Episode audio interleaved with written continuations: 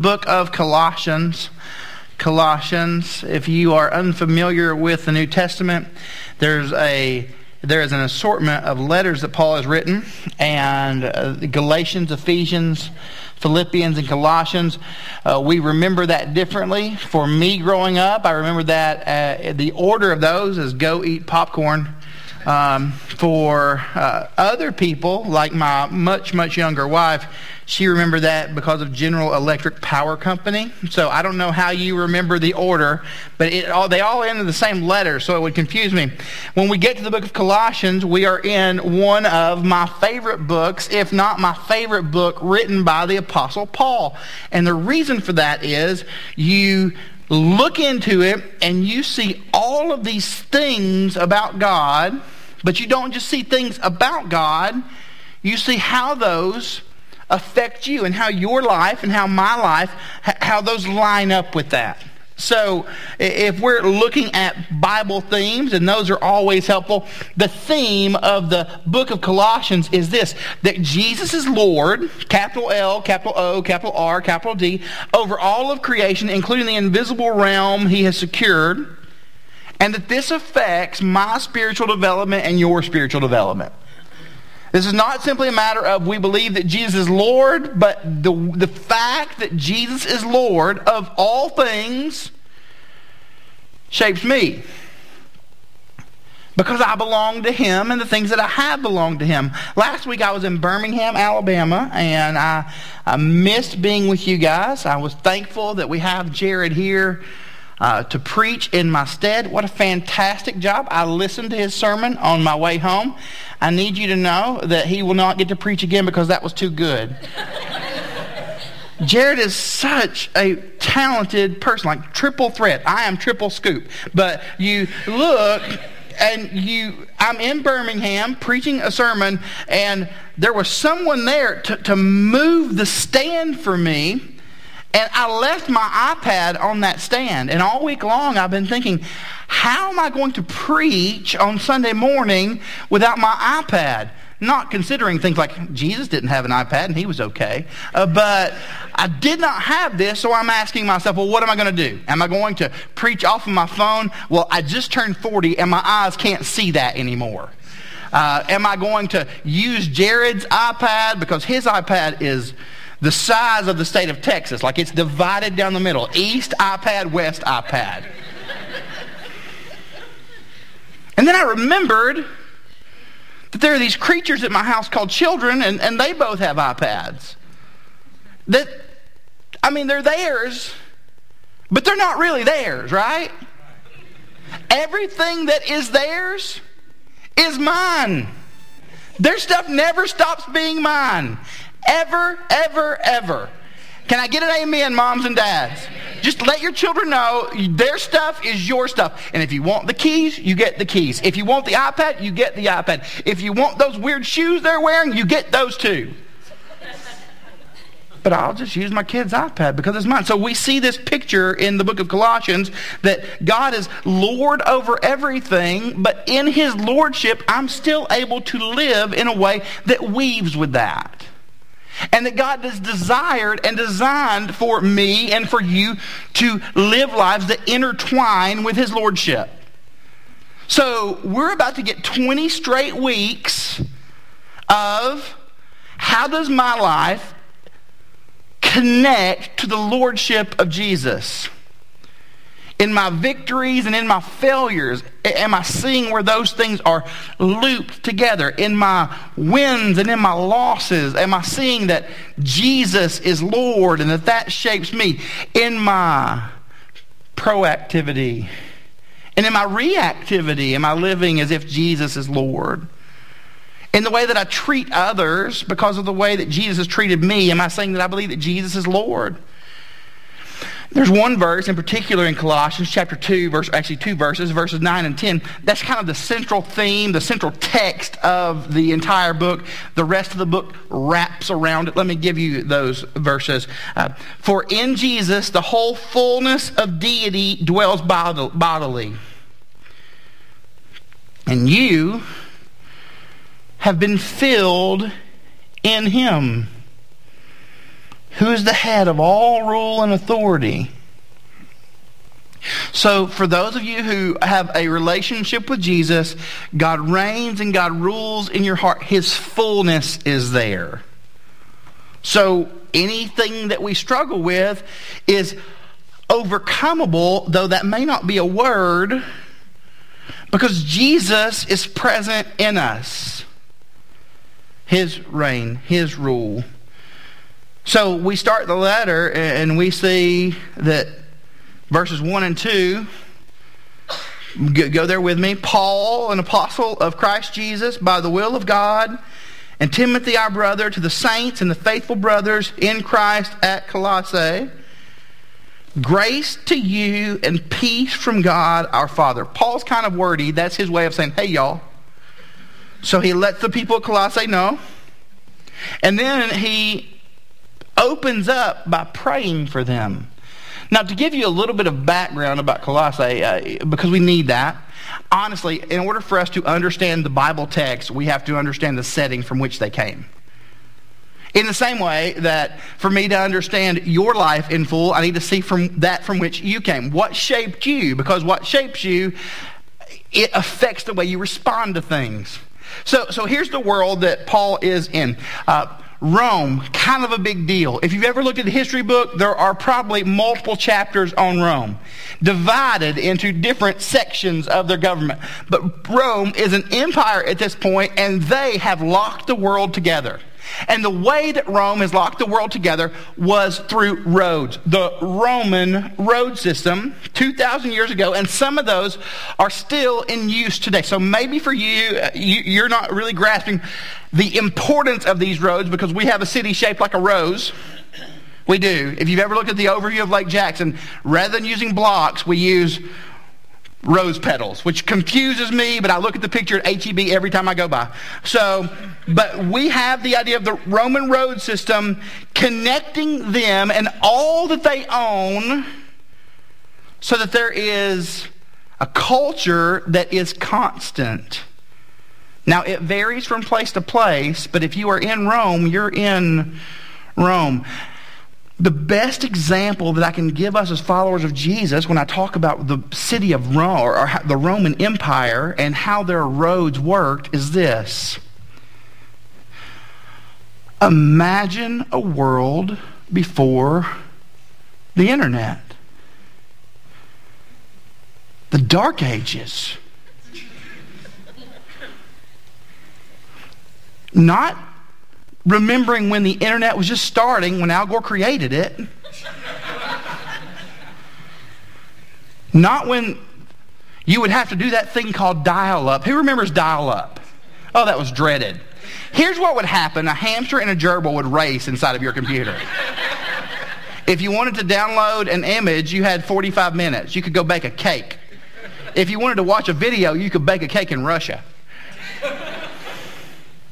But before that, when there was nothing, you had to look at a paper.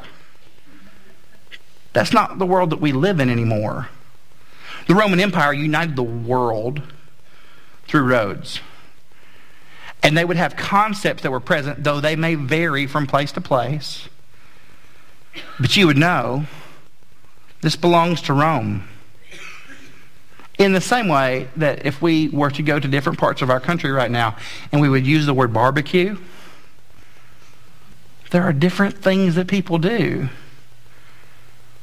Different styles, different presentations, but it's all barbecue.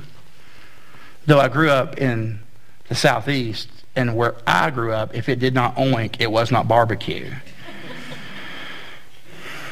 It's what unites. And that's what the Roman road system did. The 4,200 miles across, just to give you a point of reference, the United States from sea to shining sea, 3,300 miles.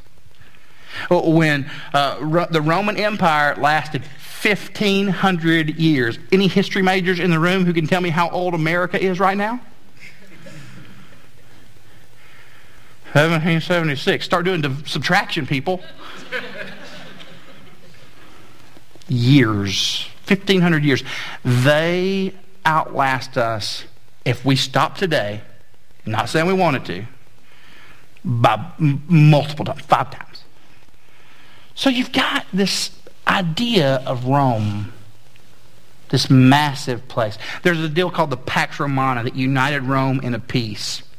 So the whole empire, Pax Romana is the Roman rule that sits over it. 1500, so, so they've got this in place. And, and, for the most part, it was peaceful because you did not mess with Rome because you had saw you saw what took place when people did beforehand. They were just ferocious, destructive warriors, but they have a reign. And if you're in Rome, there's only one Lord, and his name's Caesar. And Paul slips in. And when he slides in, he starts saying, No, he's not. Caesar's not Lord.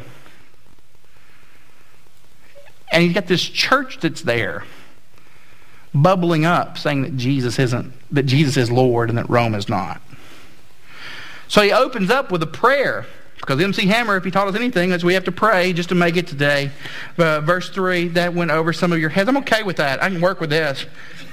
Verse 3 we always thank God, the Father of our Lord Jesus, when we pray for you. Since we heard of your faith in Christ Jesus and of the love that you have for all the saints, because of the hope laid up for you in heaven. Of this you have heard before in the word of truth, the gospel, which has come to you, as indeed in the whole world it is bearing fruit and it is increasing as it also does among you, since the day you heard it and understood the grace of God in truth. Just as you learned it from Epaphras, our beloved fellow servant. He is a faithful minister of Christ on your behalf, and he has made known to us your love in the Spirit. And so, from the day we heard, we have not ceased to pray for you, asking that you may be filled with the knowledge of his will in all spiritual wisdom and understanding, so as to walk in a manner worthy of the Lord, fully pleasing to him, bearing fruit in every good work, and increasing in the knowledge of God, being strengthened with all power, according to his glorious might, for all endurance and patience with joy, giving thanks to the Father who was qualified who has qualified you to share in the inheritance of the saints in light. He has delivered us from the domain of darkness. He has transformed us to the kingdom of his beloved Son, in whom we have redemption and the forgiveness of sins. So Paul begins to pray. And I don't know if you noticed, but Paul prays differently than most of us do. Anybody dropped 12 verses of prayer lately? For the most part, when we pray, not always, but we pray logistically. And we pray for God to do things. God, I have a house payment that needs to be taken care of. Could you do that? God, I've got kids and they're kind of dumb. Could you show me how to help them? God, I'm a parent and I'm super dumb. Could you show me what I'm supposed to do? God, my boss, he keeps not making eye contact with me, and I think he's going to fire me. Could you make sure that he does not fire me because of prayer one, prayer two, and prayer three? God, I need a new car. Well, I really don't need a new car, God. But my tires are getting old and my auxiliary cable doesn't work anymore.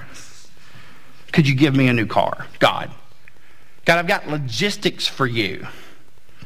So I want an affirmation of this. If you ever think about your prayers, or if you're thinking about your prayers right now, and you pray logistically, just so we're in this together, or you're going to make me feel weird, I want you to raise your hand. If you pray logistically. So here's what I want you to hear me say that's not bad. But that's not the only way we're called to pray. Paul has no logistics here. This is straight strategy. Here's what I want God to do. Here's how I want God to do it. Here's what I know God can. strategy with our prayers. It's the same language I used earlier. We're choosing to be proactive rather than reactive. Because reactive puts us in spots. Reactive is not always bad. But recurring reactivity is exhausting. Setting in motion, we're going to go after this. So, so Paul gives us uh, why he can pray this way. And, and we're going to break that down by this. We see that Paul prays, and if you're a note taker, I want you to write these things down. If you're not a note taker, I want you to put these in your phone. If you're like, I'm not doing any of that, sorry. Here they are. Paul prays, one, in God's favor. Verses 4 and 5 show us that Paul prays in God's favor. We're going to look at that in a moment, but we're going to go with all of them. Secondly, Paul prays by gospel fact in God's favor or in gospel favor by gospel fact or by God's fact. Paul prays for God's fullness or gospel fullness. And finally, Paul prays that we would live with gospel fortitude. Gospel favor, gospel fact, gospel fullness, gospel fortitude. Now, what am I, when we say the word gospel, just so that we're all on the same page, uh, here's what that means. It means that we believe that the only hope of the world is the death of Jesus. Because every one of us were born apart from God, and because of that, uh, because of our sin nature, and that very strange story in the book of Genesis, chapter 3, with Adam, Eve, nudity, and an apple that sin has crept into the world and that every one of us are saturated by it. It is inescapable. We cannot walk away from it. So sin has locked us in, and the hope of the world is that my sin was transferred from me to Jesus on the cross. Now, if that were the end of the story, that's a really bad story, and we have a really poor reason for being here this morning. Because the end of the story is not that my sin died with Jesus, but that his declaration that that sin was actually dead is in his resurrection.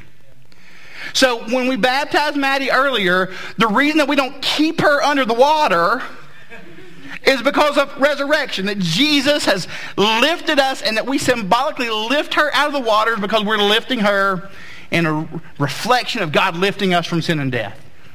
The gospel is that your sin has died on the cross of Jesus and that you were lifted to life by the, by the resurrection of Jesus. That's our story. That's the story of Christianity. That's the story of God working in us and for us and through us, that God has killed our sin and he has raised us to life. Now, that shapes everything. Notice what Paul prays here. We thank God, the Father of our Lord Jesus, verse 3, 4, and 5, when we pray for you. Now, the wording of that, if we're not careful, we can miss what it says. What he's saying is, when we pray for you, we can't help but thank God. Greek's is really strange language. That's why we use the phrase, it's all Greek to me. If we said it was all English to me, well, every one of us would agree with that. We know what that means. But when you see this structure, you have to wiggle it a little bit. And when you do, you see that what Paul is saying is when I think of Colossae, my heart is overflowing with gratitude. He prays because the favor of God has fallen here. It is obvious that he's here. And the reason that it's obvious that the death and resurrection of Jesus are shaping these people uh, is because of life. In particular, the way that they live their lives. Because here's what you see faith in Christ.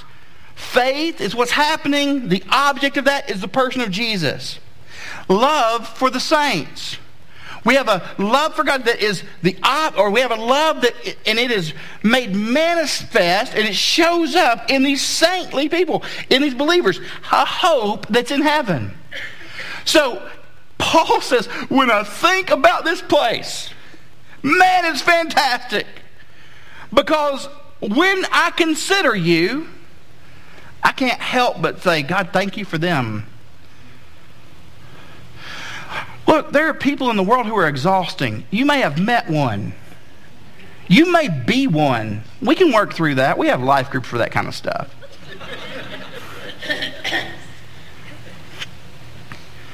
But what you see this passage taking us to is that when Paul is thinking about this church at Colossae, I can't help but be grateful. So you know you. I don't know the person in your seat as well as you do. When people think about you, are they grateful? I can't help but thank God when I think of that person. Or the first thing that comes to their mind is, I really like that guy. He complains all the time. She never stops bickering. Would they quit asking for stuff on Facebook? What happens when people think about you? Because that lets us know if we're being shaped in the way that God would have us to be shaped by gospel favor. Paul's thankful for these people, and he is grateful for them while he sits in prison. I don't know if I could write words down if I was in prison. I would be in the corner praying for hope to break me out. That's my wife, not, not the ethereal concept of hope.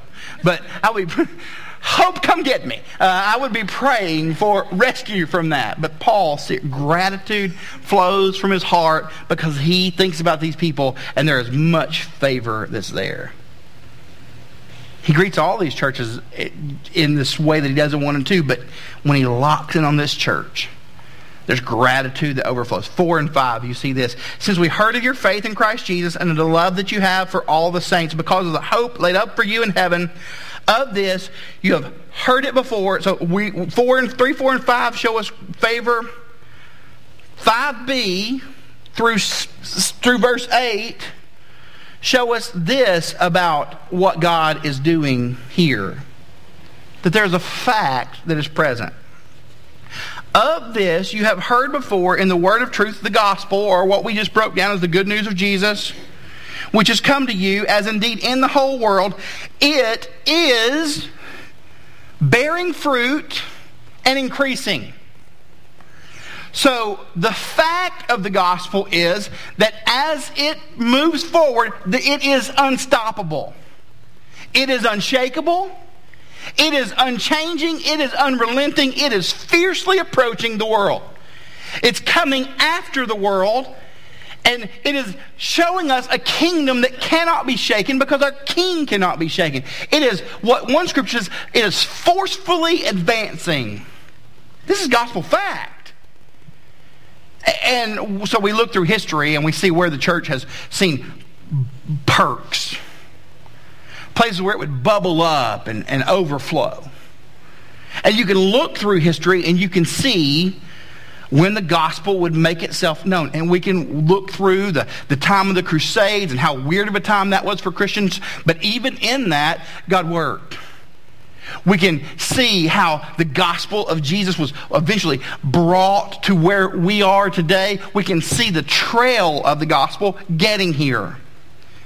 And as you will see times where it seems as if the culture of the day is trying to simmer the gospel, you see it bubble up somewhere else. So, so here's what we would say. So Europe, the gospel is kind of a, a cold thing, but there are pockets right now where you look around and you see the truth of Jesus making itself known. When you look at the spread of the gospel globally right now, this good news of Jesus, it's all over the world, forcefully advancing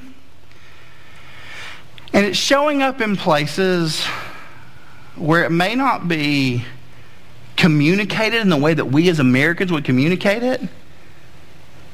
But you see people placing their faith in Jesus because sin leads to death and turning themselves over to Him because life is found in Him and Him alone. It's all over the world right now. Everywhere. We can look and see the gospel spreading, forcefully advancing this kingdom of God going forward, which has come to you as indeed in the whole world it is bearing fruit and it is increasing as it also does among you since the day you heard it and understood the grace of God in truth. So God has shown you grace. So this gospel fact comes to us because of grace. Now, our church is called Grace Bible Church. And there are times, if we're not careful, where we may overemphasize Bible with a, to a de-emphasis of grace. So what happens when we do that, not saying the Bible is not important, but saying that the only way that we can understand the gospel for, or understand the Bible for what it is, is because of grace. If your understanding of who God is, is, which is terrible grammar, that you because of what the Bible says, have to do this and this and this, and therefore everyone else has to do this and this and this. And there's never a moment where you look and you see grace advancing, the gospel forcefully advancing through the compassion of Jesus, then you have a misunderstanding of the purpose of the Bible by which you're understanding this. The hope of the world is that God's grace will shape the way we see Scripture. And if you're intake of Scripture is not shaped by grace, then the overflow of Scripture from you will not be gracious. Which means that this whole thing that we as believers believe has been distorted. Gospel is tied to grace, bearing fruit, holding forth, kingdom unshakable we also see this. Not only are we people who gospel favor and, and gospel fact, we see how this begins to matriculate, a Peyton Manning word, into our everyday. Because these same phrases, the same expression of bearing fruit and increasing does not just take place in the corporate sense of what the church at Colossae is, it invades the personal. So if we believe this gospel to be true, it invades you. It shows itself through you. It does not mean that you're mistake free but it shows that you see mistakes differently from others. What, what, what's happening here? Verse 9. And so from that day we heard, we have not ceased to pray for you, asking that you may be filled with the knowledge of his with the knowledge of his will in all spiritual wisdom and understanding. So what we see here is gospel fullness. So for you to live in the way that Jesus would have you to live, then there is to be something in you that leans into who Jesus is and how Jesus has shown himself to you, and you make him clear and known because of that gospel fullness. He is fully made known to you. And Paul even says, I pray that. I've not ceased to pray that. As the pastor of this church, as Jared and I pastor together and pray each week, we pray that the fullness of the gospel will express itself through our people. I pray that the fullness of the gospel will express itself through me. In the way that I treat my wife, in the way that I treat my kids, in the way that I treat, in the things that I pray for in regards to them, in the way that I handle their short. Because the way I handle their shortcomings will shape the way they handle mine. Gospel fully present in us as believers. Because grace is present in us. And grace is not informative, it's transformative. If your understanding of grace is not making you different, then it is not grace. Because it always shapes us. And Paul prays that these people would live finally, again, for gospel favor, by gospel fact, in gospel fullness, with gospel fortitude. See what happens in verse, verses 10 through 14. He prays that they would walk in a manner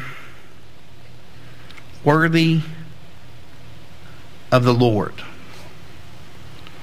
fully pleasing to Him. This is a colloquialism of Paul's day.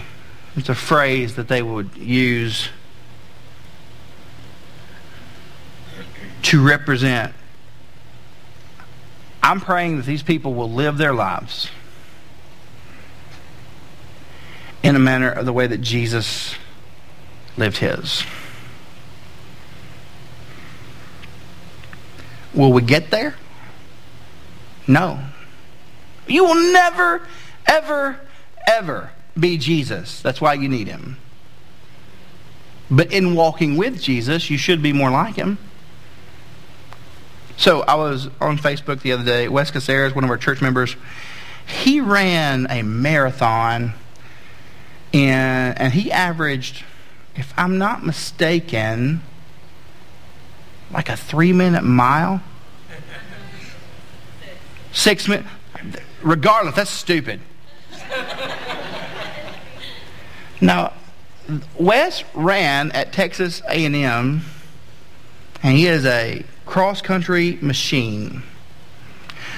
The other day, after worship practice, Wes, who ran cross country, me, who runs the Taco Bell, Wes looked at me, and I said, "Hey, man, I like those running shoes you're wearing."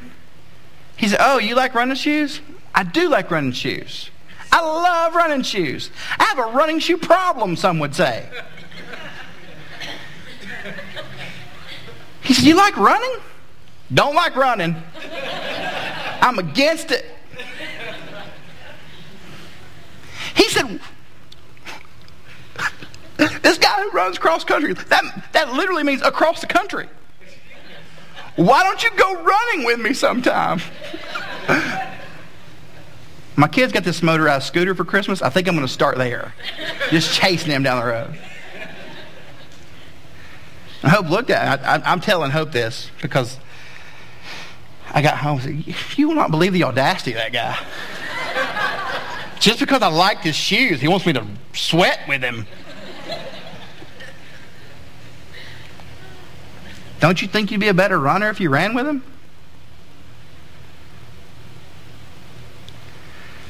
Walk in a manner worthy of the Lord.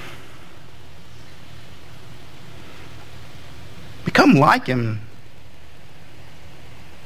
You're never going to get there. But by God's grace, we can lean in and people, people can see a little bit more of Jesus in us. How much more do people see Jesus in you today than when you started following Jesus? Being strengthened with all power according to his glorious might for all endurance and patience with joy. I don't typically put those words together, do you? I'm going to be patient and I'm going to push through, and I'm going to do so joyfully.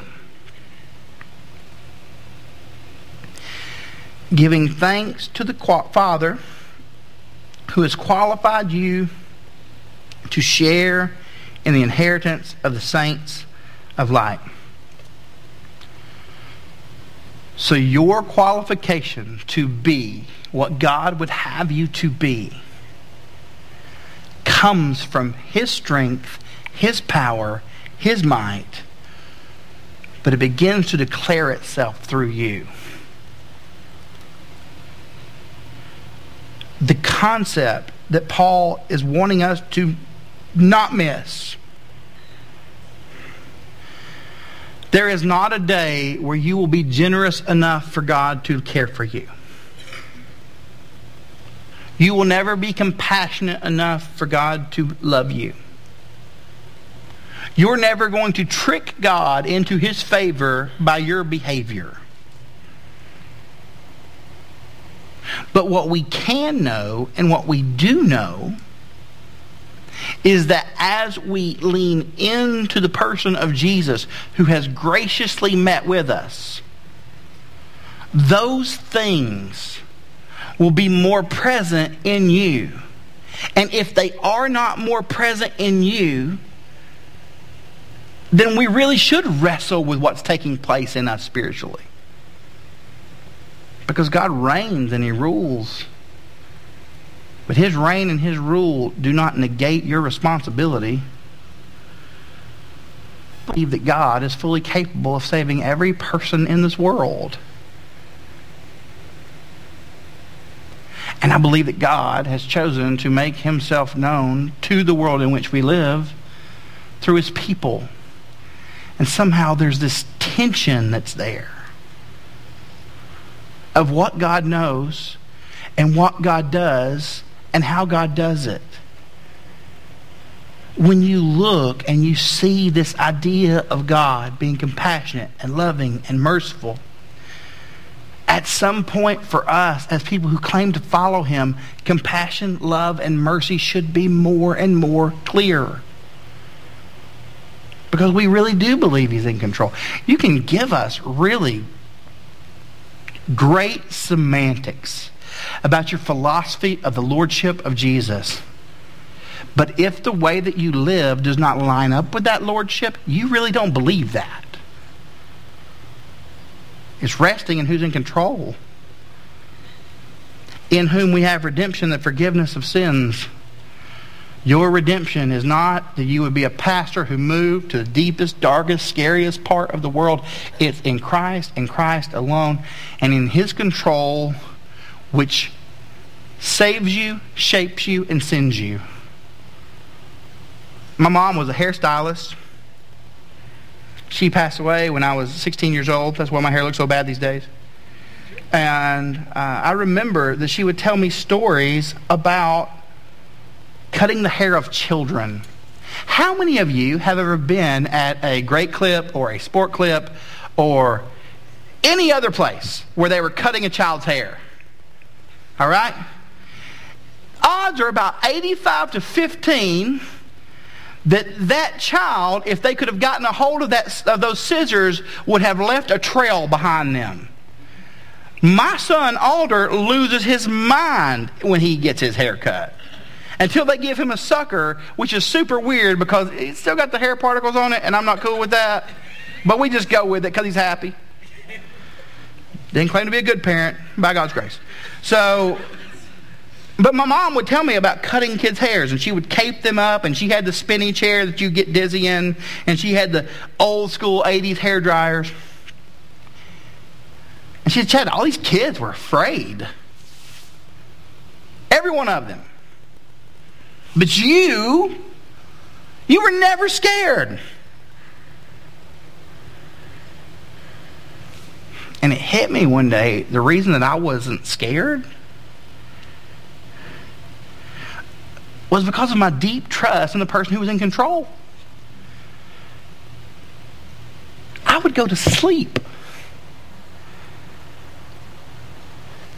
because the person who was in control I believed in the way they were going to shape me. We as Christians can play easy semantics because we have theological systems that begin to invade our lives and hearts. And many of, hear me say, I'm grateful for those. But if you're going to tell me that God's in control, it certainly needs to look like your life believes that. Let's bow our heads this morning. Jesus, you're good to us.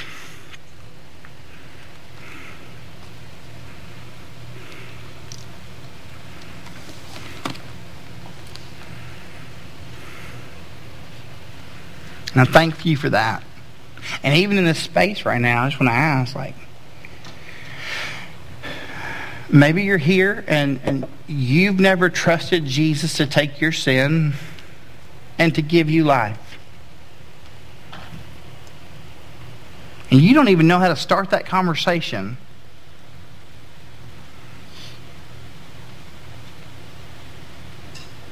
Whatever way you want to word it, something to the effect of Jesus, I need you. Jesus, my sin has me stuck and I can't do anything about it. So I want to give you that. And I want to trust the life that you offer in return. One more time, if you're here and you've never placed your faith in Jesus and you don't even know how to get the words moving in that direction, pretty simple. Jesus, I need you. I'm stuck in sin, and that leads to death.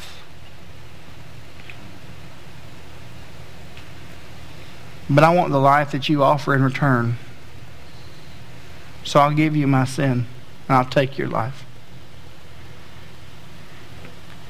Help me out. If that's you, could you just kind of put your hand up? I'm gonna. This room's small enough for me to see and know. See and know. Okay. Okay. Secondly, you get to look at your life.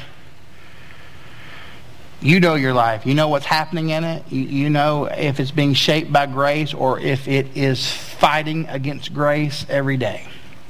Maybe you need to spend some time in prayer this morning as the band sings over us. You feel free to pray at the front of the room. That's okay. We don't do that much in here, but I, I want to invite you to. That's the space is okay for that. If you're like, I'm not going to the front, well, God's just as much in the back corner as He is up here. Maybe just make your chair a place where you kneel and meet with Jesus there because Jesus is your altar, not the front of a room. Lord, we thank you for today. I pray that you will work in the hearts and minds of our people that this word that you have um, shown us from Colossians. That we will be people who, when you look at us, we live in gospel favor. The people are grateful for encountering us. God, that we would care that gospel fullness was present in us so we would seek you in your word. But the fact of the gospel, Christ crucified and resurrected, that will sit heavy on us. And that God, with fortitude, we will walk forward being shaped by you.